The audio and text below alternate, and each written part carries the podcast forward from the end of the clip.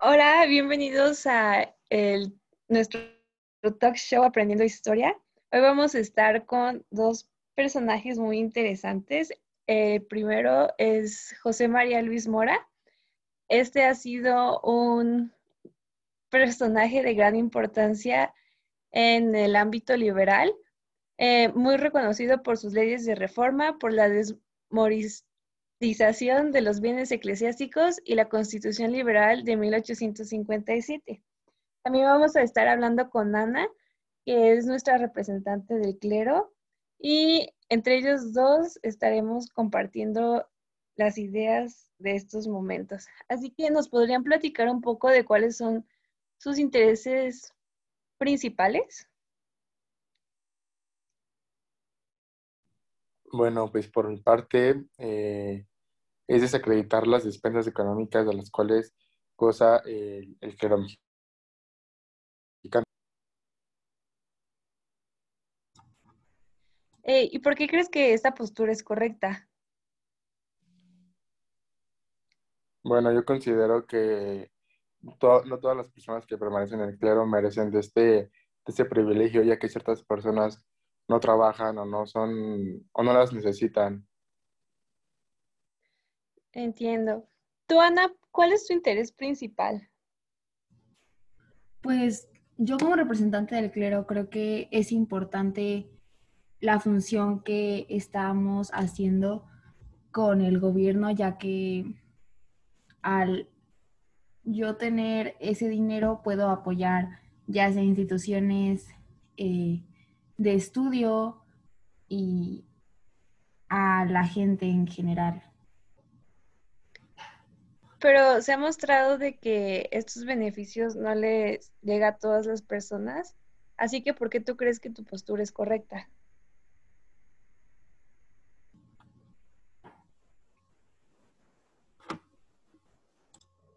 Yo creo que el clero está en lo correcto, ya que el diezmo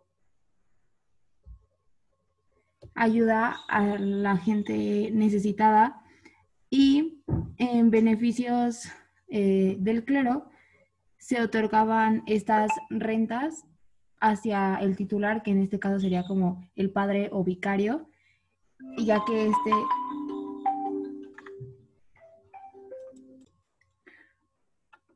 esta renta de este vicario se utilizaba ese dinero para dárselo a él, ya que él estaba siendo el benefactor de la sociedad y él era su trabajo, entonces también se le daba a él y se ocupaba el dinero como, bueno, para sustentar a la iglesia, su estructura, sus servicios, ya que la gente a la que la ocupaba y esto, este dinero se ocupaba para eso. Entonces la iglesia lo único que hacía era resguardar el dinero de la gente ayudándola. Así que el clero cuente con demasiados beneficios, tal vez. Yo creo que no, porque todo el dinero y los beneficios que tiene el clero son para ayudar a su comunidad. Bueno, y de parte tuya, Luis Mora, que obviamente no estás de acuerdo con esta opinión, ¿cuáles serían tus propuestas para el país? Bueno, como había dicho mi compañera, la verdad, yo no considero que tengan tantos beneficios el clero, pero bueno, mis propuestas sería, pues como ya había dicho, luchar por la separación entre la educación y el clero y por el acceso universal a la enseñanza. También quiero crear el Colegio de la Ideología, ya que destaqué como pensador durante la primera reforma. Yo creo que esas serán mis principales pues, propuestas para el país. Muchas gracias. Ana, ¿crees que la iglesia eh, deba de, de seguir cobrando diezmo? ¿O por qué lo crees?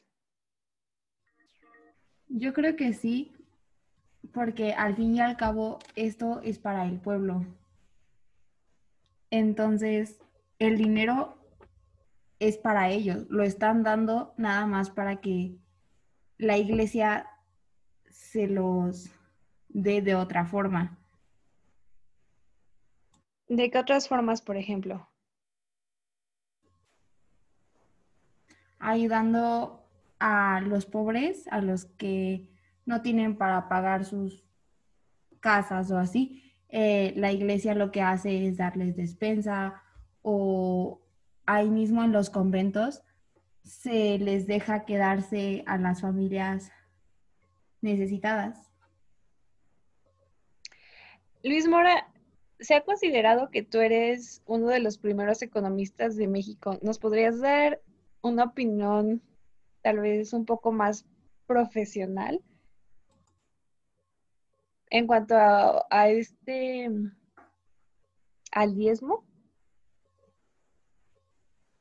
Bueno, pues yo, yo, considero que escasamente la tierra pues da un rendimiento de un 12%, entonces lo que ocasiona que se deja dos décimas o el, o el 2% se quedan para la parte del labrador. Entonces, pues sin embargo, el diezmo pues no es un excedente, pero aún así es sobre el total de la, de la producción. Entonces yo creo que tiene que ser no tanto ni para allá ni para acá, ya que se tiene que mantener como pues en un, en un equilibrio y claramente pues no, no es abusar. Sí. Y finalmente, ¿nos podrías hablar de las reformas liberales? Sí, bueno, las reformas este, liberales se puede pues, resumir en tres rubros, que son la educación, los asuntos eclesiásticos y la materia de deuda. Eh, eh, en materia educativa se pretende sacar a la iglesia permitiendo que el gobierno la maneje y se enseñen eh, pues todas las ramas. Y en, asuntos eclesiásticos exentar a los civiles del pago de diezmo y ceder a los estados las propiedades de la iglesia y por último, en materia de deuda, el gobierno dispondrá de las propiedades de la iglesia, prohibiendo además de la iglesia venda sus bienes. Creo que de su poder junto con el clero y que las reformas liberales pueden resultar un poco drásticas, pero si se lograra hacer un balance entre ambos, eh, México podría tener un buen gobierno Muchas gracias por estar con nosotros hoy. Esperamos que lo hayan disfrutado y tengan un excelente día.